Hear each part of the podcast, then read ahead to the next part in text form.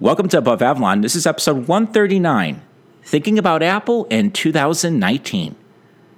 Hi, I'm Neil. It's great to be back with the first episode of the new year. Hopefully, all of you had a great ending to 2018. The past few weeks have been a whirlwind in terms of Apple news. It's been a few years since Apple had such a busy start to the year. We had Apple revising first quarter 2019 guidance lower.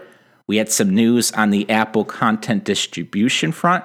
So I've been talking about those topics in detail in the daily updates that have been going out to Above Avalon members. I'll talk a little bit more about those two topics at the end of the episode.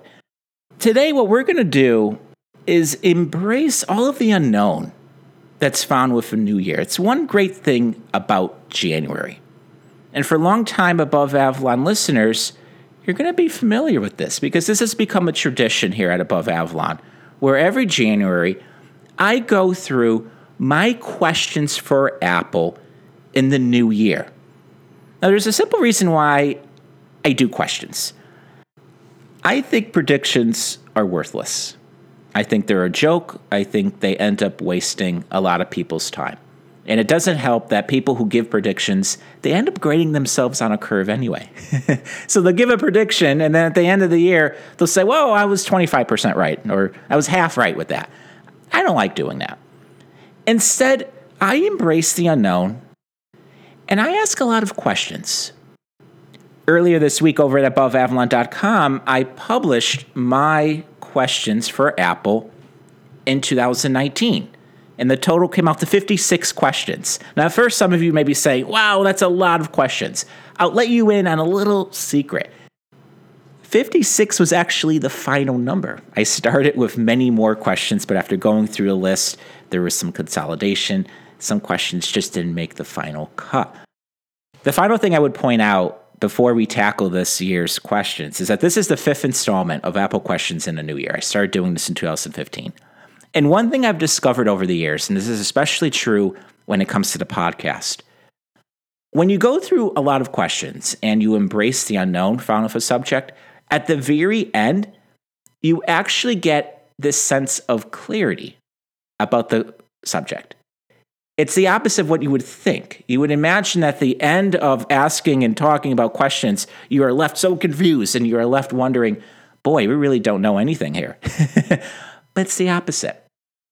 And I find that so fascinating. And that's one reason why I love doing this, why I think it's so crucial to take what we don't know and hold on to it and run with it and see where it takes us. So, with that, we are going to jump into my list of questions for Apple in 2019. And we're going to start with the big picture major themes. What will be the major themes for Apple in 2019? When we go back to 2018, Apple unveiled a very aggressive hardware strategy. Apple updated every major product category. I would say the Apple Watch and the iPad Pro saw especially strong hardware updates. So I think a case can be made here that Apple used 2018 to release powerful new hardware that now happens to be in a position to take advantage of new software and services that Apple could launch in 2019. New products. Will Apple unveil a completely new product in 2019? We can have confidence that we're going to see a number of updates to existing product categories. For example, the Mac Pro. Apple has been pretty vocal that yes, a new Mac Pro is coming in 2019. But what about something entirely new? Something that we can call a version 1.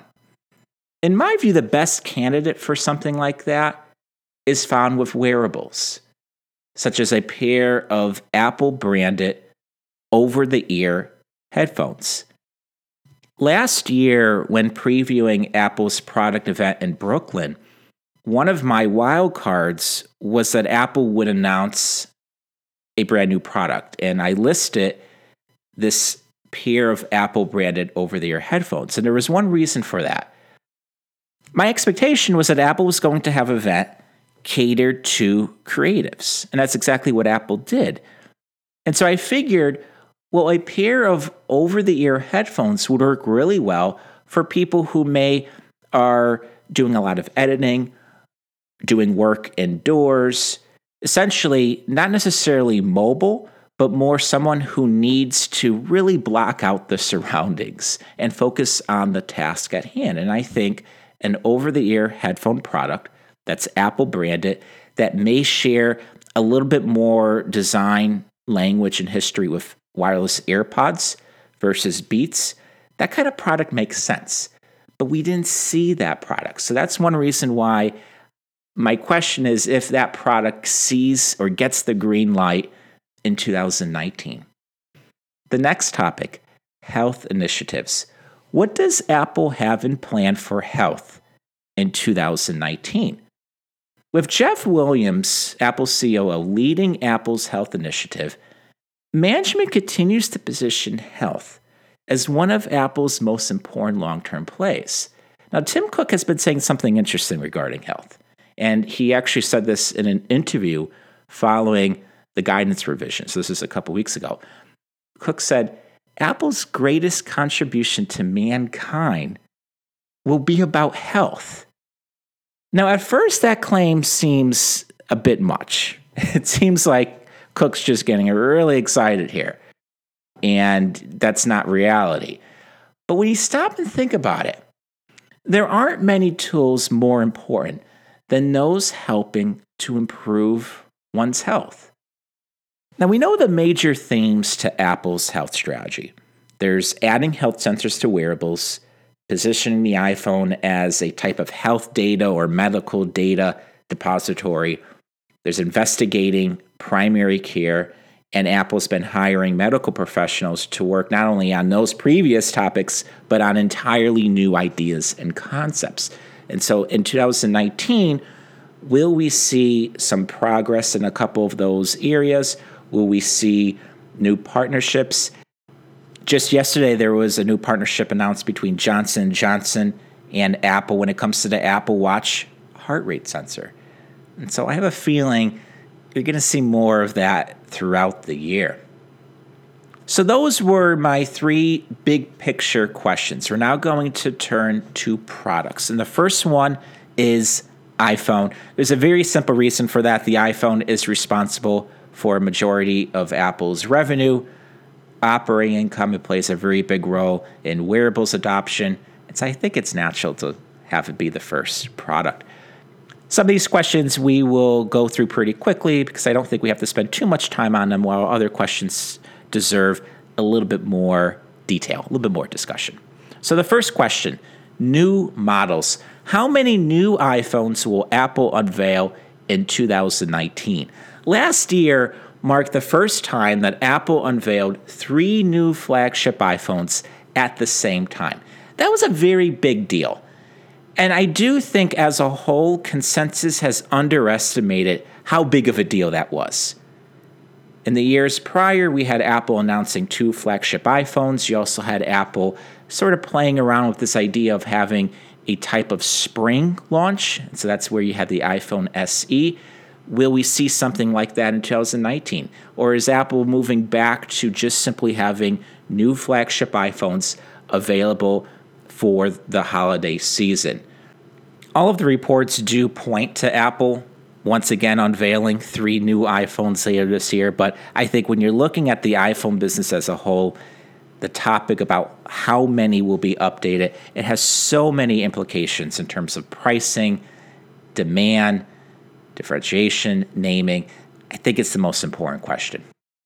Next, new features. What will be the top features for this year's new iPhones? Historically, what Apple likes to do is pick one or two, maybe three features that can be positioned as tentpole features. So these are things that you can wrap a marketing campaign around. When it comes to thinking about where the smartphone is headed, I think the answer is AR yes, we need new form factors to really push augmented reality forward, but I think there's a place for the smartphone to play in the AR era. And so, with that said, I think a safe bet is to look for iPhone upgrades that include the device's brain, the processor, and eyes, the cameras. So every year, I think if you look at those two items, you probably are going to do pretty well in terms of where the new features, where Apple's focus is going to be. Another thing to keep in mind is Face ID. I think there's improvements that can be made to Face ID. When you look at how Face ID is used on the new iPad Pro, Face ID works in both the horizontal and vertical positions. It would be surprising if Apple doesn't bring additional utility to Face ID in terms of the iPhone. Because as it stands right now, you still sort of have to have Face ID positioned a certain way. That could get awkward. It gets a little bit annoying at times. I think facial recognition is where things are headed. I think that is a great way of interacting with the iPhone, but that would require Face ID to continue to be elevated to new levels every year. The third question differentiation. Will Apple add greater differentiation between iPhone models? Look at last year's flagship line. Apple positioned screen size as the only differentiator between the $999 5.8 inch iPhone XS and the 1099 6.5 inch iPhone XS Max. It's just screen size. That's one reason Apple named it Max. We then have a few relatively minor items differentiating the iPhone XS from the 749 6.1 inch iPhone XR. I think greater differentiation could play a role in Apple pushing iPhone demand in a particular direction. So they could elevate the largest iPhone option by adding, say, a better camera or by adding something to that model versus the other two models. Screen size. Is Apple working on a new, smaller iPhone? I do think the smartphone market has moved beyond the 4 inch iPhone SE, but there may still be enough demand out there for an all screen device with Face ID that comes in a smaller footprint than the iPhone XS. Naming Will Apple stick with the iPhone 10 nomenclature for its newest iPhones? I think the Max branding works for the Apple's largest iPhone to date. I think it's a pretty strong brand. However, I'm not so sure about the effectiveness found with 10s and 10R. I think it's more up for debate. While the iPhone 10 branding is strong, I'm just not sure where you bring that over time. Like, do you just simply follow Roman numerals, that gets really weird. However, as long as Apple maintains an annual iPhone update cadence, I do think it makes sense for Apple to rely on naming to differentiate new iPhones from older models. I don't think we're at the point yet where Apple can just call it iPhone or iPhone Max. I think there has to be a way to denote this is different than last year's iPhone. Gauging demand. How will Apple approach iPhone demand forecasting in 2019? We talked a little bit about this a few minutes ago. One item that outsiders did not fully contemplate was the level of difficulty found in estimating demand for three different flagship iPhones. Think about it in this way. Not only did Apple management have to estimate overall demand for iPhone, which is incredibly difficult to do, but they had to estimate the sales mix and I think that contributes to this idea that, well, Apple may have thought the iPhone 10R would make up a larger portion of sales. In reality, sales maybe are a little bit more spread out between the 10R, 10S, and 10S Max. Pricing. Will Apple maintain its current iPhone pricing strategy? Pretty much in 2017 and 2018, the main Apple topic, the, the, the hottest debate, has been iPhone pricing. S- some people are just going crazy over this topic. My overall view on iPhone pricing is that it's incredibly easy to think lower pricing will lead to stronger iPhone demand. However, there are additional factors that one has to consider. We have the growing gray market for iPhone that is satisfying demand at the low end in my view, that gives Apple more freedom to be aggressive at the high end of the iPhone pricing spectrum. We also have Apple increasing pricing to compensate for including additional technology in flagship iPhones. When you have an iPhone business that has a growing percentage of sales coming from upgraders, it is crucial to look at that install base and see the differences. This is not one group that thinks the same about iPhone pricing, iPhone features, what they need, what they want. And I think that's important. Some people get very agitated. It's almost as if they're taking it personally when Apple launches a $1,000 iPhone or an $1,100 iPhone. And then they're now looking at something like the iPhone 10R, in which that really is one of the best valued iPhones Apple has ever shipped. You then have other topics like iPhone residual values, the ability to trade in an iPhone and get more cash. People are holding on to their iPhones for longer. So there's a lot of elements at play. here. There are a lot of factors that contribute to how Apple thinks about iPhone pricing strategy. The final iPhone question iOS 13. What will be the tentpole features in iOS 13? Here's the way I'm thinking about this. When I go to my iPhone these days, I don't really spend a lot of time on the home screen. Instead, I swipe right. I look at Apple News. I look at Siri app suggestions. I may do search. So the way I'm using the iPhone has changed.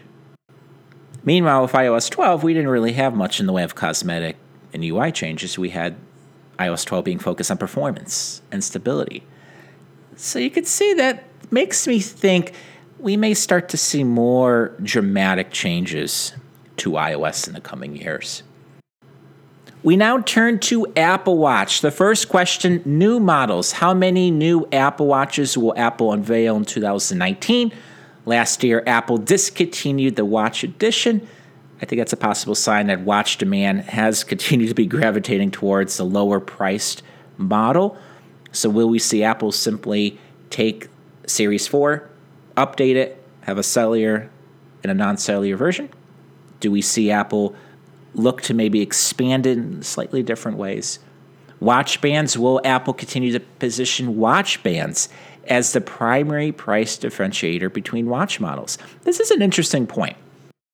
Instead of using watch case materials as a huge differentiator, Apple could use watch bands to appeal to a wider range of watch wearers. So, right now, Apple sells watch bands ranging from a $49 sport band sport loop to a $539 Hermes band. Does Apple double down on that strategy and we see Apple coming out with higher priced watch bands? The interesting being, you can continue using those watch bands for longer versus if you're putting resources and coming out with higher end watch case materials. New features. What will be the tentpole features in this year's new Apple Watches and also Watch OS 6? Last year, we saw Apple really push the boundaries when it came to new watch hardware. We had the larger screen, we have the new digital crown. It would be surprising to see Apple make a lot more changes in that area this year. Instead, I think maybe we do see the watch following more of that traditional iPhone S cycle. And so that would mean that the focus this year will be more on internal changes, maybe expanded health monitoring, versus saying, major changes to the way the watch looks. Watch faces. Should we expect Apple to rethink watch faces? The app paradigm found on iPhone doesn't extend to the wrist. Instead, watch faces, and that includes how the complications are arranged on the face, play a big role in how we get information on our wrist. I'm very outspoken when it comes to the Siri watch face. I think it's great. I think it really does represent the bridge to the future. So I think if we see Apple making some major changes to watch faces, to complications, that could give us some clues as to how Apple's thinking about watch usage going forward. The final question pricing. Will Apple continue to run with higher watch pricing? Last year, management raised watch pricing by $70 to $100 when we moved from the Series 3 to the Series 4. At the same time, Apple increased entry level watch pricing by $30. One thing I will be focused on is seeing if watch pricing merely reflects the changing role the Apple Watch is playing. So, as we give more value to the watch, do we see Apple continue to raise pricing over time? The next product wireless AirPods. And I would point out that I gave this product its own category. I didn't necessarily include it in accessories, which was done on purpose. So, my question with AirPods will Apple unveil an updated pair of wireless AirPods in 2019? I think a lot of people are probably asking this question. Based on unit sales out of the gate, AirPods is the second best selling product category for Apple of all time, after only iPad. I recently published updated sales estimates, both in terms of revenue and unit sales for both Apple Watch and wireless AirPods that went out to above Avalon members. I'll include a link to that particular daily update in the show notes. When thinking about potential updates, changes to the AirPods charging case to support wireless charging has long been rumored. In addition, we have rumors of an AirPods update that involves adding capabilities. Given how the product has gained iconic status pretty much overnight, I'm skeptical about major cosmetic changes at this time. I think one reason people are buying wireless AirPods is they like how they look, they want to be seen in them. Next up is iPad. And the first question iPad mini. Is Apple going to update the iPad mini? We have experienced peak iPad mini. It occurred years ago. Apple's never going to sell as many iPad minis as it did in the past. Why? larger smartphones. We have larger smartphones permanently reducing the market for a small iPad. The thing is, if management believes an updated iPad mini can generate a few million unit sales per year, I think they'll give that product a green light. The next question What will happen to the low end 9.7 inch iPad? Apple has been very aggressive in cutting entry level 9.7 inch iPad pricing we have the 9.7 inch iPad being used to target educational settings. So, from all indications, it's been a successful strategy. And I think it's going to put a spotlight on what Apple chooses to do with that low end model. And then the final question iOS 13. Will the iPad Pro be a beneficiary of iOS 13? We had very strong iPad Pro hardware updates in 2018. So I think positioning future iOS versions to take advantage of that more powerful hardware seems likely. The debate is found with how best Apple can add greater capability to the iPad. Turning to the Mac, we have the Mac Pro. What will be the new Mac Pro's design language? Based on previous management commentary, we know a modular machine is in the works. However, there's a lot of questions regarding what that actually means. How will Apple position its upcoming standalone display?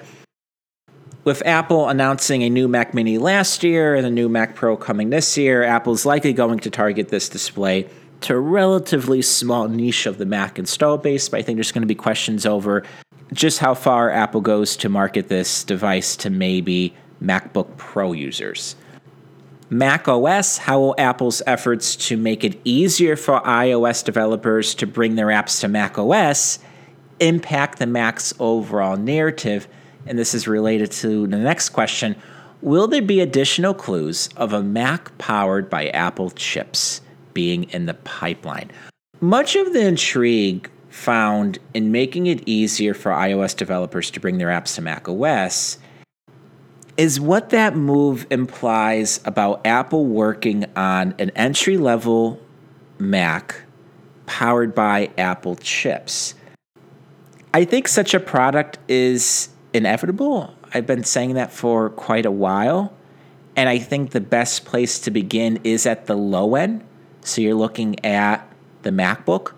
And in particular, if you're looking at that 12 inch MacBook, that Apple did not update last year, I think that's the prime candidate for something like this. We now move to home accessories, and we're talking about Apple TV and HomePod. Will Apple expand Apple TV partnerships to include additional cable providers? We had the Charter partnership. Charter is in 50 million homes. I think it's one of the more interesting news items for Apple TV from 2018. Do we see Apple betting on that going forward as a pretty interesting, a pretty successful way of improving Apple TV sales? And by the way, Apple TV sales do look pretty good. Turning to HomePod, is Apple planning a HomePod update in 2019? Last year, there was a certain group of people that felt Apple should do something like a HomePod mini. So maybe for smaller rooms. I'm not quite sure the point of such a product. That's different than just simply cutting the price. It's a completely different product. Um, I guess they're looking at something that's smaller, Meanwhile, you still have people who want Apple to come out with a $39 HomePod. I don't think that is likely. And there's other people who want something like a HomePod soundbar. My view on this is while some of those products may be in the labs, maybe Apple's testing certain products, they are still working on rolling out HomePod to new countries. So I'm not quite sure 2019 is the year where you're going to see some type of expansion in the HomePod lineup. I would be surprised by that. The last question marketing Will Apple market Apple TV and HomePod any differently given its focus on strengthening its content distribution arm? This question is related to Apple extending AirPlay 2 to smart TVs and speakers. There's a lot here to discuss. It really can be an entire podcast episode in of itself. What I will say is this there are still important roles for Apple TV and HomePod to play in the Apple ecosystem. The question is if Apple changes its marketing to reflect that. Turning to the next category, which I am labeling content distribution. This includes Apple Music, Apple Video, Apple News, it does not include services like Apple Maps, iCloud, and Apple Pay. Those three are in their own category. So I think that's important to note. I don't lump all of this into one big services bucket because I don't think that's right. I think that ends up being more confusing than anything else. And I don't really think it reflects how Apple views these items. Apple Music. What is the next chapter for Apple Music? Judging by M&A activity, it looks like Apple's been busy developing some of Apple Music's behind the scenes pieces. So for example, we have Apple working closely with labels on having a more powerful A&R platform. You also have Apple focused on growing the number of paid users by betting on partnerships, making the service available on as many devices as possible. There's a lot that's going on with Apple Music, even though from a consumer point of view, it may not seem like there's significant changes from year to year. Apple Video. When will Apple launch its original video content initiative? We know it's coming. There has been a constant stream of reports pointing to Apple developing a portfolio of original TV shows, movies, documentaries, children's programming. A few months ago, reports pegged Apple as making its original batch of content free to the Apple TV app. However, I don't think that really explains the long term plans here. I don't think that captures Apple's roadmap when it comes to Apple Video. Apple News, two quick questions. Will Apple make Apple News available beyond Australia, the UK, and the US? I think the reason for the slow rollout has to do with difficulty in scaling the human curation that's found with Apple News. There's also a question with pay news. Will Apple launch a paid tier to Apple News? Apple's texture acquisition certainly raised the odds of Apple expanding that paid magazine subscription model to include news. Turning to services, we have Apple Maps. How fast will Apple roll out Apple Maps 2.0? Apple had a somewhat quiet launch of this enhanced mapping service with a rollout limited to Northern California iCloud will Apple adjust or modify its free and paid iCloud tiers. And then there's Apple Pay. What are Apple's plans for improving Apple Pay adoption among US retailers. We have Siri. And I have two questions. This first one we briefly mentioned a few minutes ago. How will Apple push Siri forward as a visual digital assistant? Of course, I'm talking about the Siri watch face. I really do think it is one of Apple's most intriguing features. The second question has to do with shortcuts. How will Apple push Siri shortcuts forward?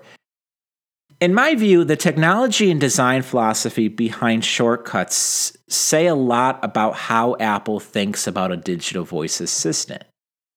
And shortcuts are likely only being used by a small fraction of the install base. So I have a feeling we're going to see a lot more in this department in the coming years, and that could include news in 2019. So that concludes the product portion of my questions. Now we're going to turn to some of these other topics. The first is capital management. We're talking share buyback and cash dividends. Will there be any change to Apple's share buyback pace in 2019? Following the passage of U.S. tax reform, Apple began to utilize its foreign cash to fund share buyback. In fiscal year 2018, Apple spent $73 billion on share repurchases, although the buyback pace was closer to 80 billion per year by the end of the year. Looking ahead to 2019, things are a little bit all over the place because we have Apple revising guidance lower. That likely impacted its buyback activity in November and December. We're going to have to move beyond that to see exactly what the more normal buyback pace will be in 2019. Cash dividends. How much will Apple increase its quarterly cash dividend? We know it's going up. Apple has telegraphed that it will increase the cash dividend each year. As I discussed in detail in the above Avalon quarterly report that was published at the end of 2018, Apple follows a stable dividend policy. So that's management targeting a consistent dividend growth rate that does not necessarily follow the change in earnings. A couple other financial related questions. Quarterly guidance. Will Apple alter its financial guidance strategy after issuing the rear negative revision to first quarter 19 revenue guidance? In an environment with increased volatility due to slowing economic growth in emerging markets, Apple has the option of adjusting the way it provides guidance. So if it has a more difficult time engaging product demand over a particular three month stretch, that could involve changing the way it provides guidance. Maybe that's a wider range. Maybe that is a different type of guidance. Maybe you're looking at different data points it would be surprising to see Apple move away from quarterly guidance altogether. Yet Apple has that option, so that is something to consider. Financial disclosure will management refine its financial disclosure strategy in 2019? We're not going to get unit sales, but we're going to get better disclosure in terms of margin. How does Apple approach that quarter by quarter? Do we see Apple maybe saying, you know, we're going to give some clues about unit sales? when things are up. There's there it's things are not set in stone here. I don't expect Apple to go back on its decision to move away from unit sales. I do think that is the right move over time. But the transition is going to be tricky. So we'll see how Apple handles that difficult process. Management. Will there be any turnover within Apple's executive team? There is no turnover in 2018 given Apple's upcoming product pipeline, there really isn't any obvious candidate within the senior vice president ranks when it comes to retirement or departures. I just don't see it. New hires will Tim Cook and his inner circle expand the executive team? There are currently 12 members officially on Apple's executive team. Last year, Apple expanded the team by one, with John Giannandrea being promoted to Senior Vice President of Machine Learning and AI Strategy. For those of you interested in Apple's leadership structure, the first above Avalon report titled Apple's Leadership Structure under Tim Cook and Jony Ive is a 5,000 word deep dive into Apple's leadership structure. It is available exclusively for above Avalon members. Next up is the Industrial Design Group, Will there be any turnover in Apple's industrial design group after one departure in both 2016 and 2017? Things were quiet in 2018. There was no reported or rumored departure. Will Jony Ive expand the industrial design group? Apple recently hired Andrew Kim. He was a former senior designer at Tesla. He was focused on the Model 3 interior. The thing is, it's not clear if he is actually part of Jony's industrial design group. We have two more categories to go. The first is emerging markets, and of course, we begin with China. There's a lot to talk about here with China. I'm just going to keep it pretty straightforward, pretty simple. How will Apple respond to slowing economic growth in China? During the financial crisis of 2008 and 2009, Apple was a fraction of its current size. The iPhone had just launched, the iPad was still being developed. Accordingly, Apple is in uncharted territory here when it comes to having a mature iPhone and iPad business and pretty young wearables business, while also facing economic troubles in markets like China. We can even include Europe, various emerging markets. There's a lot there. And again, we could probably dedicate a number of episodes to this, and we could very well do that later on the year, but it is a key question. Will Apple approach US and China trade tensions differently in 2019? Cook remains upbeat that there's going to be some kind of deal or compromise. I get this feeling that there's some people in his camp, there's others who think that this is going to be an ongoing headwind throughout 2019. Will Apple continue to raise product pricing outside the US to compensate for the stronger dollar? Up to now, the answer has been yes, but we'll see what happens as economic growth slows in certain countries. And then finally, what initiatives does Apple have in store to improve its positioning in India? Apple is being priced out of the market, and there's no obvious near term solution here. In 2018, India was responsible for just $2 billion of Apple's revenue. That officially positions India, when it comes to revenue, as a rounding error for Apple. Next up is R&D and future products. We have Apple glasses. So will there be any signs of Apple getting closer to a glasses unveiling? Based on M&A trends, I think odds of Apple holding a glasses unveiling go up in 2020 and 2021. Project Titan. What will be the major developments related to Titan in 2019?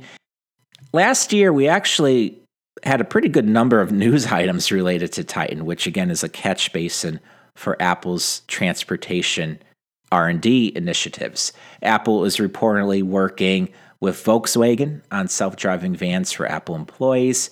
We have new hires such as Doug Field. I think it all sort of points to Apple's ongoing interest in auto hardware and proceeding with its plans to have a much larger test fleet.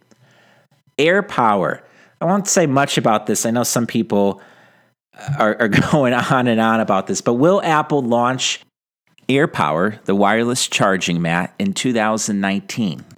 Apple did not provide a comment pertaining to missing AirPower's launch deadline, which was probably sometime in the first half of 2018.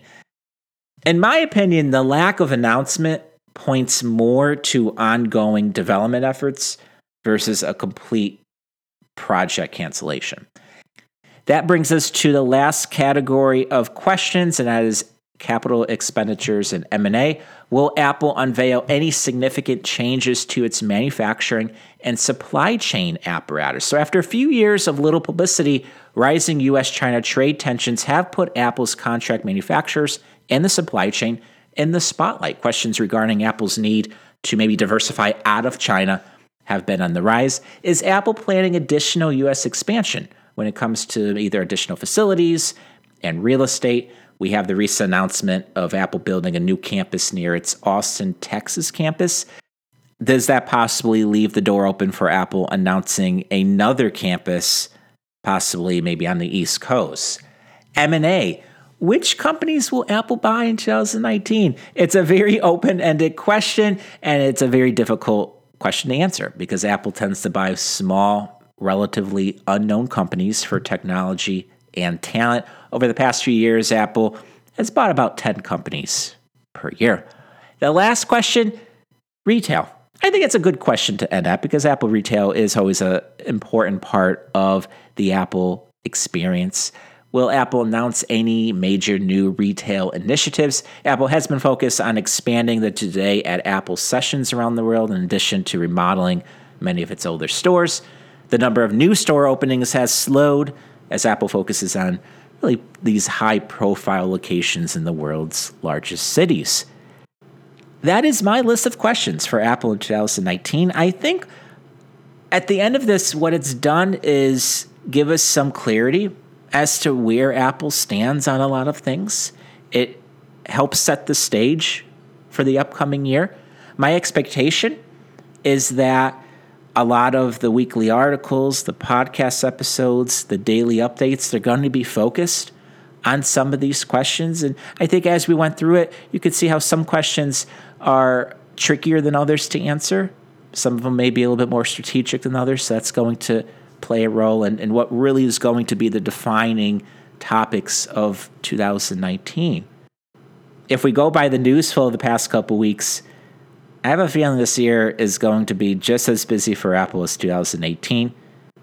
I think that's going to be a good thing for Above Avalon and for the discussion that we have in this podcast. That's going to do it for today's episode. Even though this is the first episode of 2019, I have been busy the past few weeks publishing daily updates. So throughout the week, I publish a 2,000 word email about Apple.